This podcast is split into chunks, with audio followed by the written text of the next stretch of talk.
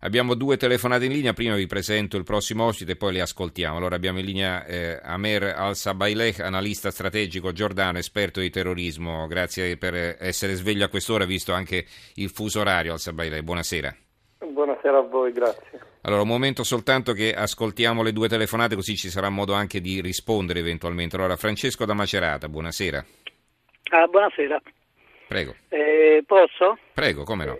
Ah sì, allora io mh, cre- sono un eremita, per cui vivo un po' sulle montagne, non so se il mio parere, mi ritengo un opinionista vedico, cioè da Veda, Vabbè. scienza vedica. Eh, Ci dica qual allora, è la sua opinione, sì. Sì, sì, osservo una certa presunzione nel voler giudicare tutto ciò che non possiamo misurare, non possiamo contenere. Cioè, voglio dire, se io eh, sono un vignettista, per esempio, Sì. e, e mi, mi vengo informato di aver eh, in qualche modo eh, mortificato la sensibilità di qualcuno, chiedo scusa e non lo faccio più. Ecco, vorrei, io vorrei capire una cosa, se qualcuno di questa ISIS mi potesse informare su dove ho sbagliato e cosa posso fare per arrendermi, perché si parla solo di guerra, di reazione, non si parla di dialogo. A posto, la ringrazio. Grazie a lei Francesco. Beh, se ci arrendiamo non c'è più problema naturalmente. Si tratta di capire se noi dobbiamo rinunciare alla nostra libertà di satira solo perché a qualcuno dà fastidio, insomma, ecco. Sentiamo Tony da Torino, buonasera.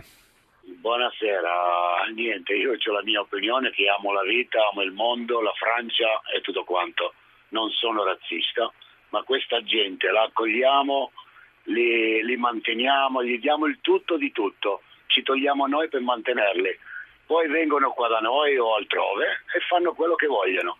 Perché non facciamo un segno di forza invece come si, come si faceva una volta? Io ho 50 anni come si faceva una volta alla pena di morte e sono contro la violenza, mi ripeto, sarò, sarò sicuramente duro, però è l'ora di finirla, è l'ora di finirla, abbi pazienza, mi attaccheranno chiunque, però è l'ora di finirla perché non ne possiamo più. Grazie Tony per questa sua telefonata. Ancora un'altra e poi passiamo ad Alza Bailey. Gennaro da Napoli, buonasera.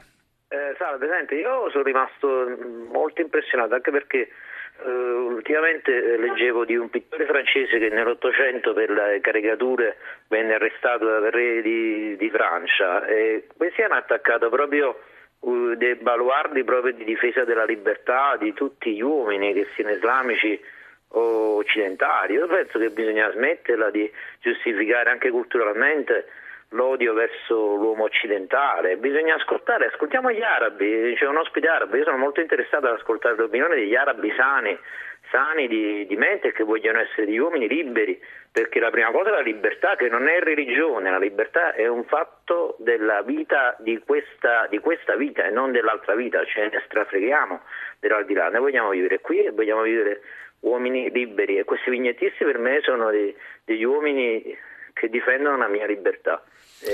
Sono veramente rammaricato della loro morte. Grazie, Gennaro, grazie per questa sua telefonata. Allora, eh, Alza Bailey, eh, così possiamo anche rispondere a quest'ultimo ascoltatore eh, che naturalmente opera una distinzione tra quanti eh, uccidono in nome di Allah e quanti invece credono, come eh, ciascuno può credere nel suo Dio, credono eh, nell'Islam. Allora, Eh, sì, certo. Guardi, cioè, innanzitutto io credo che questa guerra eh, non è di un taglio religioso, è una guerra sia tra, eh, una guerra per l'umanità con- contro la- eh, una- un gruppo che veramente mostra di essere eh, in guerra con tutti gli umani. Io, cioè, ehm, io sono musulmano, per esempio, però io sono eh, anche un, un nemico minacciato eh, da questi gruppi.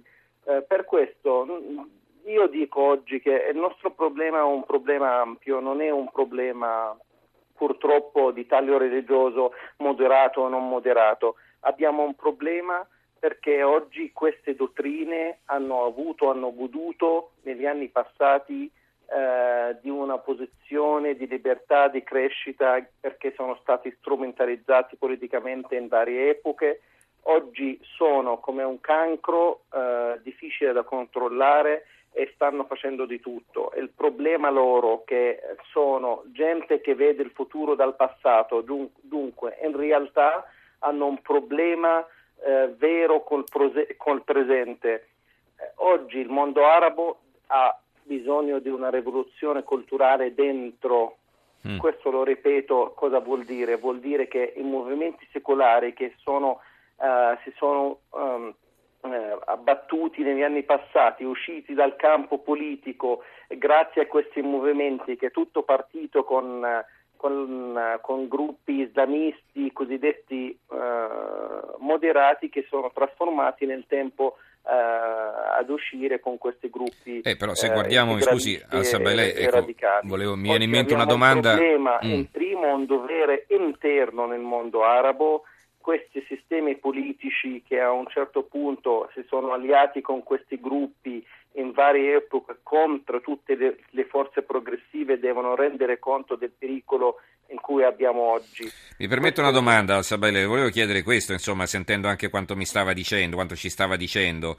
E, eh, cioè però abbiamo visto che c'è stato un, arretramento generalizzato del cosiddetto Islam moderato nel mondo, insomma, perché la laicizzazione che era stata eh, diciamo introdotta in diversi paesi, penso alla Turchia, penso alla Tunisia, eh, penso a, all'Egitto di Sadat, penso, penso, a tante altre realtà e, e, poi piano piano è stata emarginata se non addirittura eliminata. Allora, eh, che cosa vuol dire questo? Insomma, che eh, stanno prendendo il sopravvento forze che tutto sommato sono co- concettualmente ostili all'Occidente, insomma, no? non, è, non si tratta soltanto dei terroristi dell'ISIS. No, no, eh, io, io, Cioè, dov'è questo Islam moderato? Perché non, non, sentiamo forte la sua voce in circostanze come no, queste? In, in realtà il moderato a un certo punto è una scusa, cioè praticamente per distinguersi dal non moderato viene presentato come un moderato, però dov'è oggi il ruolo di questo, di questo moderato nel combattimento di questo non moderato? Quello che, che mi chiedo oggi, ci sono problemi veri a un certo punto io posso capire che c'è gente ehm, che vuole ehm, praticare, ha, tutta, ha tutta, uh, tutto il diritto di praticare la sua religione, sì. però a un certo punto la mia religione non, deve, non mi dà il diritto di eliminare l'altro. Io credo che pure nel moderato ci sono una distinzione dell'altro distinguersi dall'altro, che c'è gente che si sente una superiorità fedele, cioè, anche questi moderati fanno crescere i loro bambini che eh, in un senso di, di, di, distinguere che loro vanno al paradiso, quelli vanno, infedeli vanno all'inferno, mm. già con, con, con, la struttura eh, psicologica. Beh, ma allora diciamo, se come, così com- eh, ma se come, dice lei, se come dice lei non se ne esce, insomma, perché se, si, se fin da bambini si viene educati in questo modo, anche eh, all'interno delle famiglie che si sono perfettamente inserite, almeno a parole, eh, in Occidente, pensiamo che in Francia ci sono 5 milioni di musulmani, eh, allora diciamo eh, il, il, cosiddetto brodo di cultura nel quale poi eh, eh, si allevano questi terroristi, questi futuri terroristi, eh, sì, come si fa? Il concetto francese per loro è il benessere, però in realtà loro stanno lì fisicamente ma non si sentono integrati, quello è un problema serio perché a un certo punto noi abbiamo due, due problemi oggi. Sì. Bisogna, um, quest, um, nel, nella dottrina religiosa, bisogna, non è stato mai aperta la, la, porta dell'interpretazione del testo sacro, nel senso che questo testo deve sempre servire al, al, al presente, non al passato. Questo è un problema che continua sempre ad uscire in ogni epoca tipo il problema della libertà del pensiero, questo è uno dei problemi, il problema delle vignette eh, ha radici da, da, 1300 anni fa, mm-hmm. no, no, non, sono, non, sono, nuovi. In sì, ma voglio dire, è possibile... Ha, ha il suo stile di conflitto. Eh, allora, lo chiedo a un musulmano, due, chiedo... sì, prego. Io credo che questo problema non, non, su, non, si può superarlo finché non si comincia a pensare a una dimensione molto più ampia, il che esiste anche nel Corano, che è la visione globale del testo quando eh, parla e chiama del, de, la gente, non i musulmani, la gente. Vi abbiamo creato tribù diverse, gente diversa per conoscervi. Questo è un, un versetto importante eh, nel Corano che richiama eh, ad avvicinare all'altro per conoscere e ammette la diversità. Dunque a, questo punto se non riusciamo eh, a far adottare queste dottrine religiose, il concetto più ampio, più mm. globale, che non siete non, mh, mm, che i musulmani non sono quelli che hanno la, la, retta via, la diretta giusta, che loro vanno in paradiso e tutto il mondo va, va all'inferno, credo che non si possa mai superare questo problema. Eh, però se le sacre scritture comincia, continuano a rimanere diciamo, come unico punto di riferimento, quello che dovrebbe diciamo, eh, condizionare la vita dei fedeli, eh, non si va da nessuna parte. Cioè noi non è che stiamo a leggere cosa c'è scritto sull'Esodo, sul Pentateuco per eh, regolare la nostra vita. Insomma, la Bibbia è un libro che ci possiamo leggere per curiosità o anche per fede, però questo non è che può determinare la nostra vita un libro scritto duemila anni fa, no?